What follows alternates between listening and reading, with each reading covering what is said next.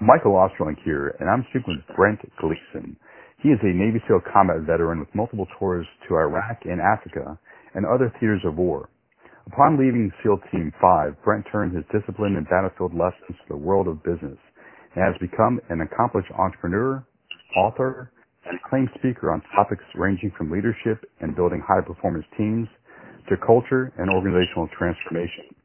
You can learn more about his leadership philosophies in his weekly columns on Inc.com and Forbes.com. With degrees in finance and economics from Southern Methodist University, English and history from Oxford University in England, and a graduate business degree from the University of San Diego, San Diego, Gleeson's extensive experience is both academic and real world in nature.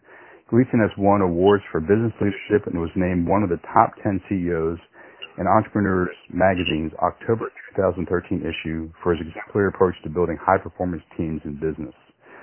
Brent is on the executive board of the SEAL Family Foundation, and his family is an ambassador family for the March of Dimes. Welcome, Brent. Good morning. Thanks so much. Great to be here.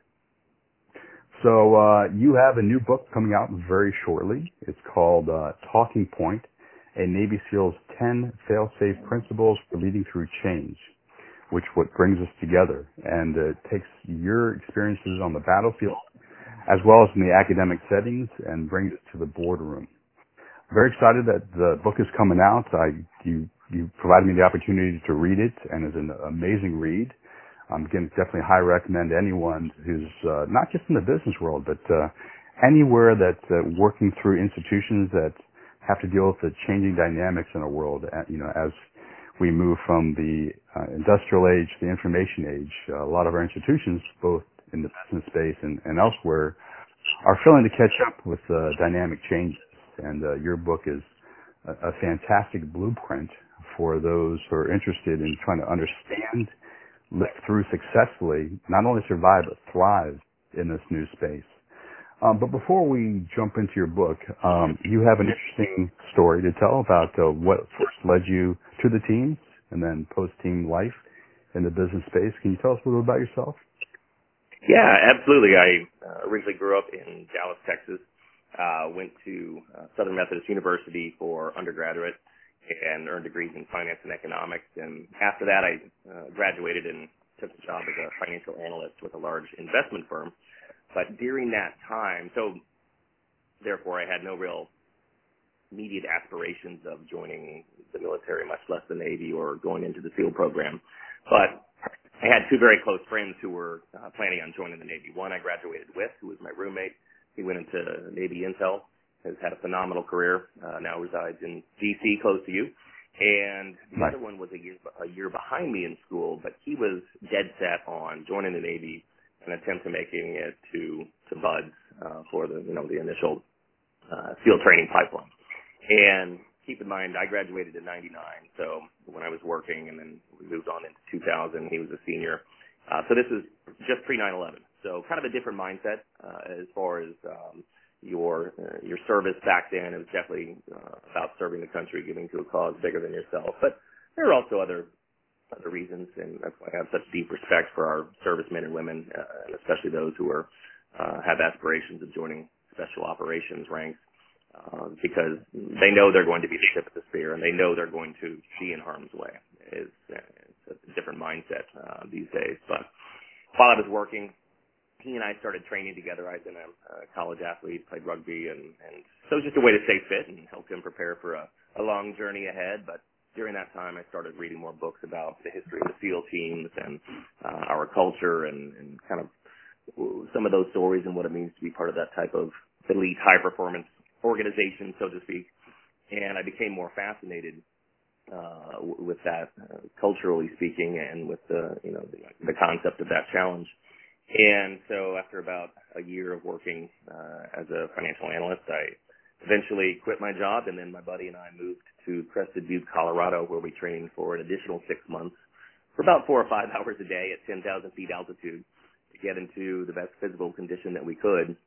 And then in uh, early 2000, uh, early mid 2000, uh, joined the Navy, and uh, after a couple months of, basic training, was on a plane headed out here to San Diego, California, to begin the journey. And uh, joined class, uh, BUD class 235 and graduated and went on to SEAL Team 5.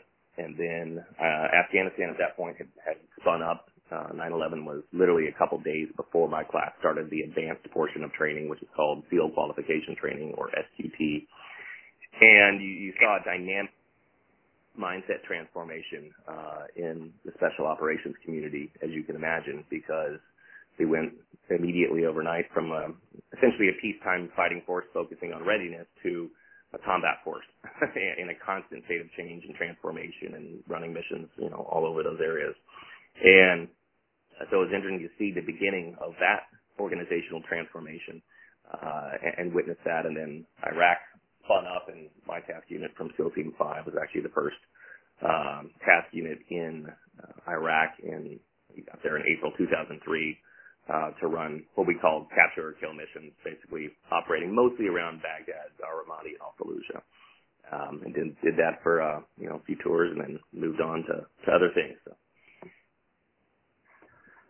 And then uh, soon after leaving the uh, Navy, you then got kind of back into uh, the business world and the business space, and you've been quite successful. Um, and presently, obviously, you have your book coming out, but you're also a consultant where you go in and you work with um, uh, large corporations.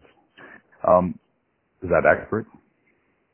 Yeah, yeah, it is. So my my tra- people always ask me, well, what was your transition like? What was your transition plan? So my strategy for transition was to have no downtime. So I took the GMAT before my last tour. Uh, had been accepted to graduate school uh, here in San Diego uh, at USD, and mm-hmm. began grad school literally about a week after I got out of the Navy. And I met my business partner there in graduate school. I know, very cliche, but we met in graduate school and nice. started our first company. Did a Series A round for that of about a million five, um, and then uh, a few years later uh, raised some more money.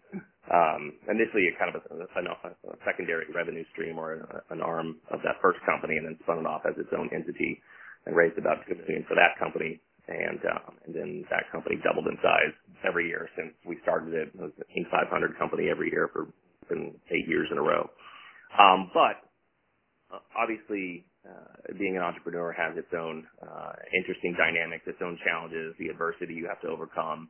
Um, there's just a lot you don't know and problems that arise that you've never dealt with before.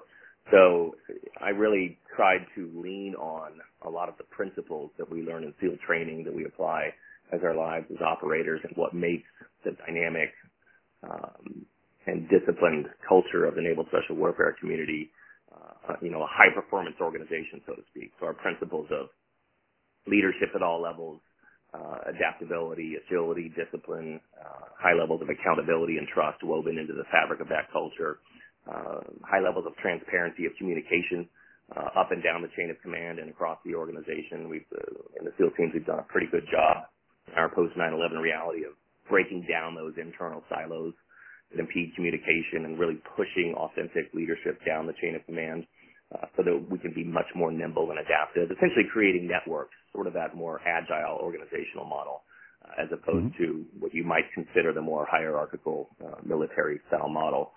Um, but that application has a, a very um, uh, positive benefit in today's more dynamic business environment. And the SEAL teams we operate in this is one of our many acronyms, of course, but we operate in VUCA environments, and that refers to the volatile, uncertain, complex, and ambiguous environments that we operate in. But that acronym is now widely used in the global business community, um, and of course, referring to the more disruptive, more fast-paced, um, unsettled global business environment that causes organizations essentially just to compete and, and survive, if not even thrive, uh, in this business environment. It causes organizations sometimes to at least attempt to grow faster with fewer resources. They have less time to focus on their the financial aspects of their strategy, um, but they're trying new business models, trying new markets, uh, and trying just to compete uh, in this in this very different um, 21st century landscape. But they, they skip a lot of the transformative steps um, that make an organization great, like the SEAL teams, which is which is culture.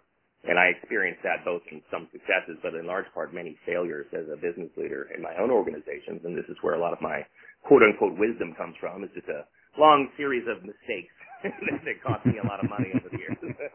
Isn't that how it goes, Michael?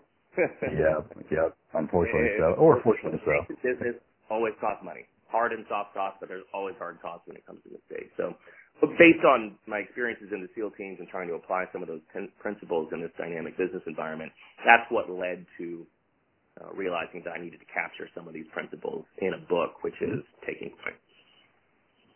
Um, and you definitely did, and it's, it's really interesting because a lot of things you just talked about are kind of the high level chapters of each of your books. But before we get there, um, you know, you talked about the kind of the, the dynamic environment in which businesses find themselves in now, kind of the information age. Um, and you put some interesting stats in there in your book. Um, you said 15% of global workforce is only 15% of the global workforce is mm-hmm. engaged with their job. And you also said there's about $555 billion of lost pro- productivity just in the U.S. alone due to employee disengagement. So not only yep. do you have a dynamic uh, field that businesses now have to operate in, much much more um, uncertain than maybe 30, 40, 50 years ago, but you also have such a large number of employees are actually not engaged in the work, costing those businesses a lot of revenue. Um, so that's kind of my entry point. And what I'd like to do is, is actually quote first from your forward. And you have uh, Mark Owen, who's a former DEVGRU team leader. And I pulled out a quote from him from your from your forward, and he says, um, "How can leaders and managers transform their mindsets, align the culture with specific business strategies, and successfully last lead lasting organizational transformations?" And then he talks about how you are teaching companies to do such such. Um, so let's first you mentioned culture, and it seems like if uh, you know 85% of employees are disengaged from their from the business life, um, that's a cultural issue. Yeah. Talk to me about when you walk into consulting. Uh, uh, you know, when you go into consult, and you're one of the things you talk about is culture. You know, um, what are some of the things that you lead with in that conversation? And what are some of the, the challenges you face in terms of the leadership, uh, understanding what you're attempting to do to help transform them to lead successful teams? Sure. Yeah, it's uh, it's interesting. I always kind of joke, but I'm kind of being serious. That one of the great things about the SEAL teams is we have 100% employee engagement. Only organization out there. we are all emotionally connected behind our mission narrative to purge the world of evil. But those statistics you were talking about are from some global Gallup data just from last year, um, with, with 67% of the global workforce being disengaged.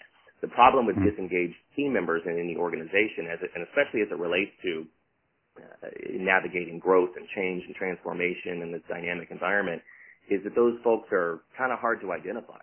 Oftentimes, we've seen this all in, in our own organizations, they're relatively happy, you know, they're punching in, they're punching out, they're not necessarily a, a team player, overly collaborative, they don't have a, an above and beyond attitude, so to speak, um, but they're not necessarily vocal or about being disengaged or about being unhappy. So they're kind of hard to identify, which makes that a very uh, difficult managerial task uh, to root out because that pool of disengaged people that makes up the majority of most organizations is both a problem but also an opportunity. So disengaged when um, left alone long enough can be uh, become that 18% who are actively disengaged, meaning they're basically working against the organization from the inside out, or they can be really brought over to the light, to the to the engaged when they're when they're given. And this also goes into you know the new younger generations in the workforce, the millennial set, and things like that, and understanding what that workforce cares about. They care deeply about culture and vision and purpose and their workplace environment. But those people will not be of that 15% who are engaged unless managers and leaders prioritize defining the culture for, for one, managing that mm-hmm. culture, secondly, third, aligning that culture with the strategic vision of the company. Because most organizational cultures, unfortunately, just kind of come about a bit haphazardly. They're not necessarily right. by design.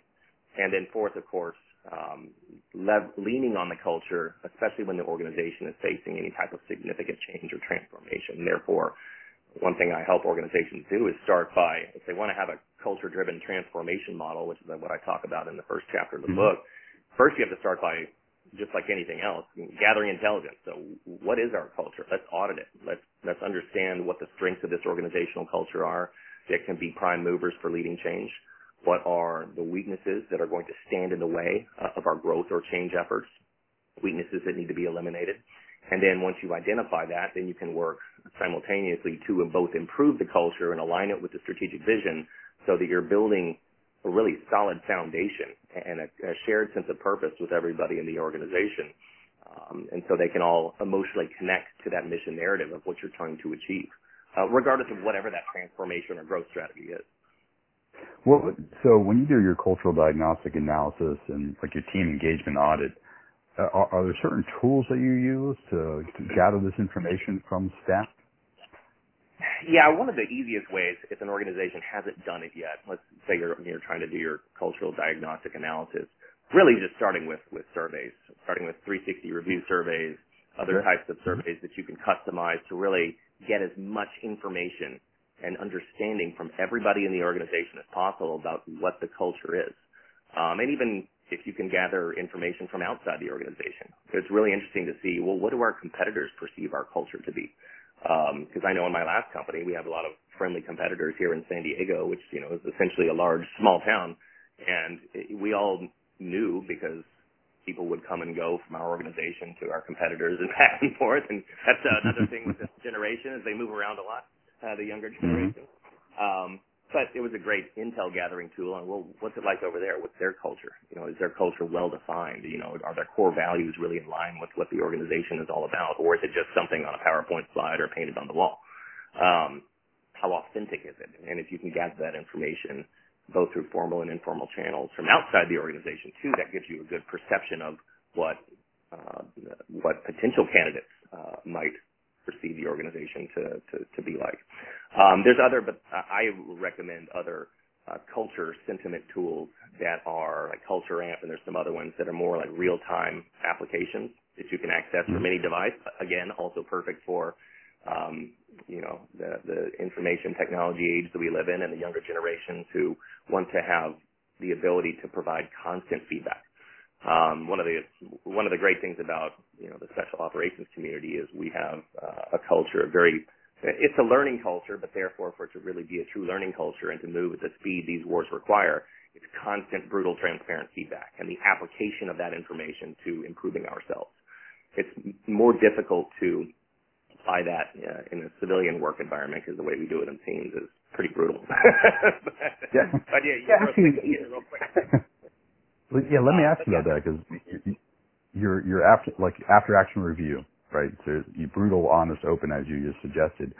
Well, in today's kind of postmodern world where you have to be careful of hurting people's feelings and there's political correctness issues and multicultural issues, how do you navigate that? You, you start, it, it, it has to start uh, with a leadership approach. It has to be led from the top and it has to be part of the culture. One of the things, that, one of the reasons it works in the SEAL teams is it's, it's part of our culture we learn it from day one in BUD/S and through SQT and in the teams that whether it's formal channels like an after action review or just informal peer to peer coaching and learning, uh, even if that quote unquote coaching can be a little bit harsh sometimes, uh, we just don't have time for passive aggressive communication. It's gotta, mm-hmm. it's gotta be drilled in and it's gotta be drilled in fast. Now that being said, in uh, a civilian workforce, one of the best ways to have uh, transparent communication flow seamlessly up and down the chain of command is me as a senior leader. I have to drill that into the culture that I want everyone in the organization to not just hold themselves accountable, but hold me accountable. Again, through formal and informal mechanisms. An informal mechanism just being uh, me constantly asking, how am I doing as your leader? What could I be doing better to make your job easier, to help this organization uh, grow intelligently? Those types of questions show people beneath you and, and around you that uh, that you care about their feedback. And I, uh, anonymous 360 reviews are one of the best mechanisms for that, especially if you do it on a regular basis, because everybody knows that their voice is actually being heard. And once you extract data from those surveys and actually apply it to improving yourself as a leader or to um, you know to coaching others, then it starts to slowly become part of the culture and it becomes expected as a social norm. It, it, seems to me that it would require a psychologically mature adult um, in the position of leadership who can take feedback and not quote unquote take it personally, get defensive, use that information against subordinates. And I would imagine the reverse is true for subordinates. They'd have to actually have a lot of trust that yeah. the information they're providing up the chain or laterally is not going to be used against them personally or against their, right. you know, their their group. Uh, no, you're, you're. I was I was kind of laughing internally when you said that because I remember my first 360 review that I that, you know that I implemented, but it started at the senior leadership level, primarily with me as the CEO. And reading through it was a gut punch because we had never done it before, and I was drinking my own Kool Aid. The company was doubling in size, so I figured, hey, I'm doing a great job as their leader. This company is awesome. But there was some stuff in there that really uh, was humbling, uh, to say the least. And, uh, you know, based on some of the commentary, I was like, oh, I know exactly who that person is. you know, they're Which, of course, uh, did not do that. And that you have to, you have to approach that in a very mature, um, self-aware, uh, you know, manner. But, you know, to your point, there are plenty of people at the very tops of organizations and successful ones who score very low on the emotional intelligence scale. Um, right. One of those ones being self-awareness. And not only are they not self-aware, they don't want to be self-aware. They actively choose to just live in their own reality and not seek feedback um, from their peers. But really good leaders are lifelong learners, and they crave, like desperately crave, feedback about how they're doing and how they can improve. And that shows maturity in leadership. The opposite shows immaturity in leadership. And when you have um, that mindset at the top of an organization, it's oftentimes very hard to take it um, from one level to the next. So when you're working with uh, CEOs or upper level managers, um, one of your, what, what I hear you saying is one of the things that you look for is emotional intelligence, cognitive complexity, uh, a willingness to learn and be open, et cetera, et cetera. Now, if you find a client who is slightly open, you know, slightly open emotionally, at least open cognitively to, to think more broadly, more complexly, um, do you work with them individually to kind of uh, develop up the up the ladder their emotional intelligence and the complexity of their thinking, um, or do you just work on the team level? Like how how does that work? When you were going into an organization uh, it, or a business? It's both actually. Like for example, I was having okay. a conversation with a client yesterday. They're um, I'll leave their name out, but they're they're a, a global mm-hmm. accounting firm. But they are like like some of my other clients. They're you know large global companies. A lot of these large companies are going through major transformative steps to go from sort of your more traditional model to an agile model. So instead of hierarchies, they're replacing hierarchies with networks um, and ecosystems of, of teams and, and, pods and, and whatnot uh, that are empowered with you know, meaningful work and, and different projects and creating cross-functional teams. But that's a major transformation, especially for larger organizations to go through.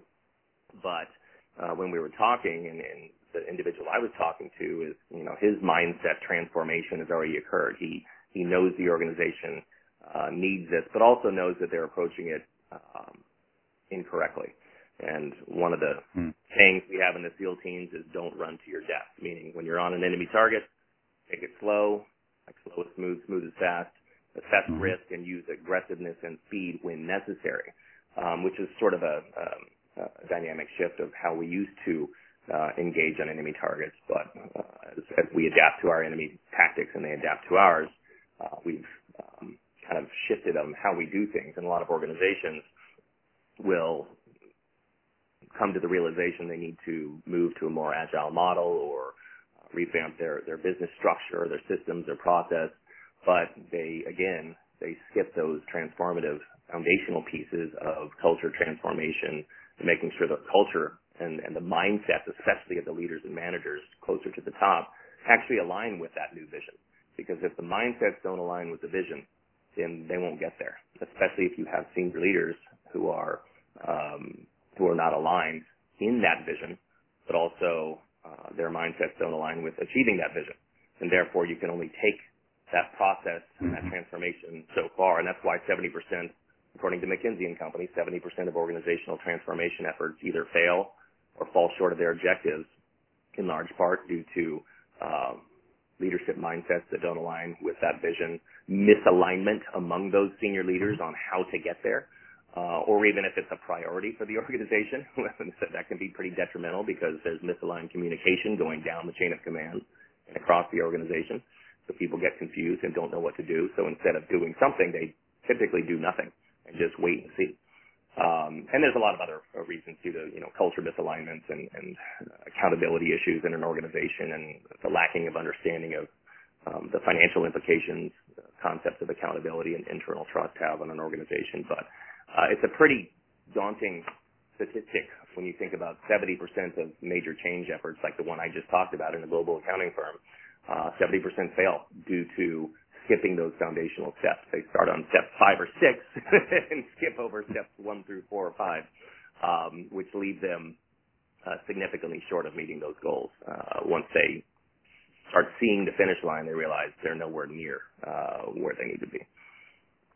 No, I have a couple questions around your cultural cultural driven transformational model, but let me let me ask you another question. Um, one of your chapters is uh, fatigue, managing fear and staying energized. And, and listening to you talk uh, and talking about the different dynamics within leadership teams and the, the necessity for emotional intelligence, cognitive complexity, et cetera, et cetera.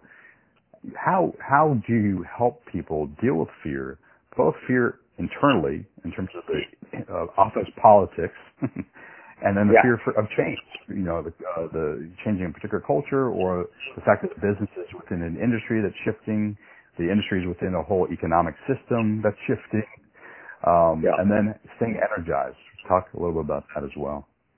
Sure. And to your point, you make a good point about uh, change can be both internal and external. Uh, an organization is forced to change from maybe internal complexities that are make, make them need to shift their business model, external complexities due to transitions in the marketplace, um, the economy, uh, the competitive landscape, whatever it is. But change in an organization can uh, can be intensely personal for the people within that organization, and that uh, can cause fear to set in, and that fear leads to what I call change battle fatigue.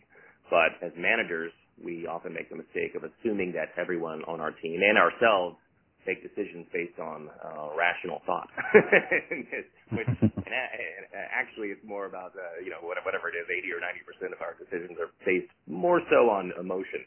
Um, mm-hmm.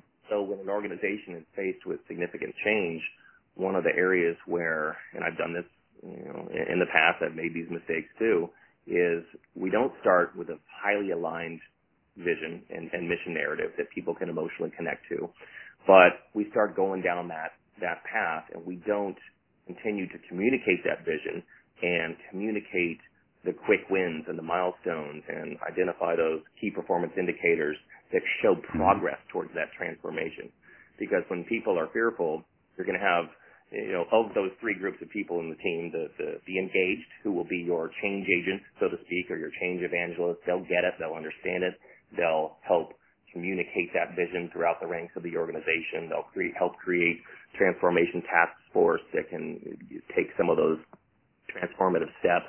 But then your disengaged are going to just wait and see, uh, typically, unless they can be brought over to, to the uh, to the change evangelist side, the engaged team members. Um, and then your actively disengaged are going to be working against that transformation effort. They're not going to believe in it. Uh, they're they're going to think it won't work. Um, and oftentimes that's due to having seen it fail in the past.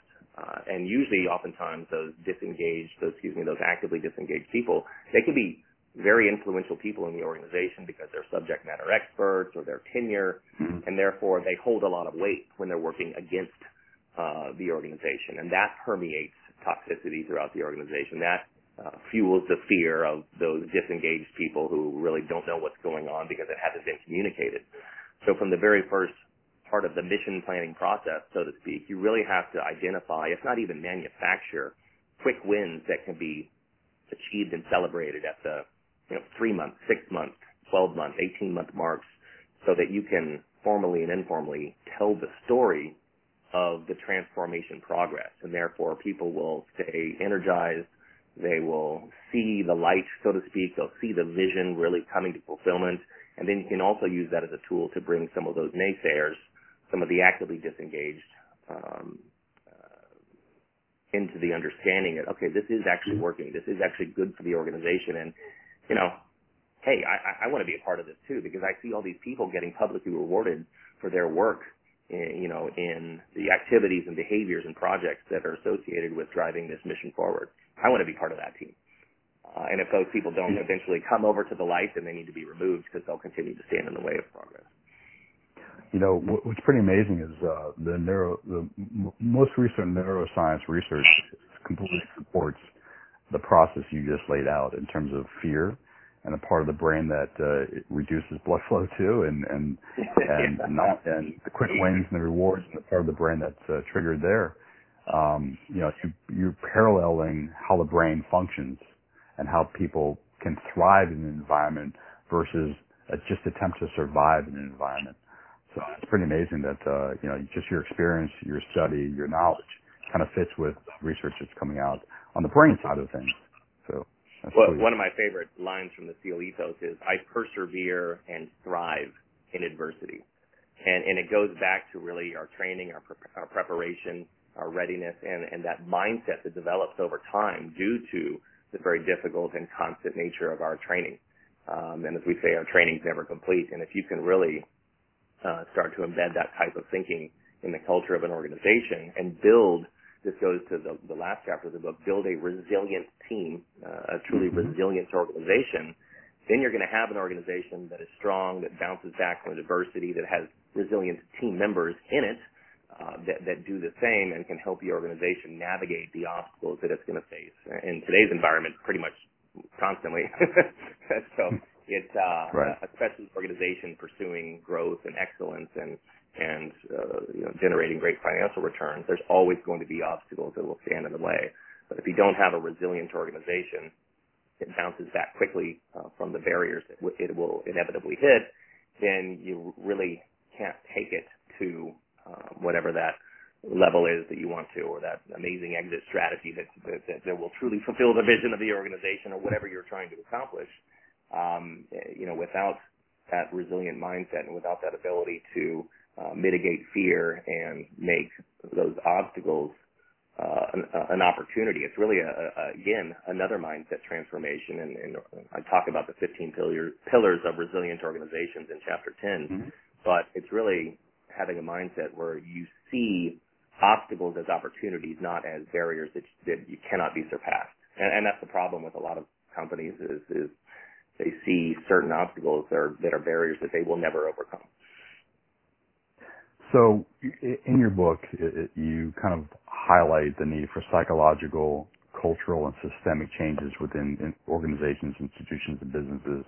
So let me let me ask my last question. This is around your culture-driven, transformative model.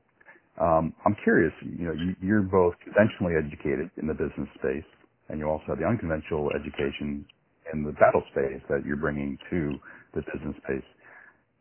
Looking back at your formal education and then seeing where some of the people you're working with in terms of CEOs and upper level managers and their education, is our education system, in, the business world, really preparing um, you know future CEOs and future upper level managers and the type of thinking that is necessary that you teach your clients? Traditionally, no, uh, and I can speak for I'll speak for myself, uh, uh, you know, uh, in large part because you know grad school teaches you only uh, certain functional things, but it doesn't teach you necessarily um, you know the com- about the complexities of the, the marketplace, the complexities of today's business environment, and uh, and what it takes to really lead an organization in a volatile environment.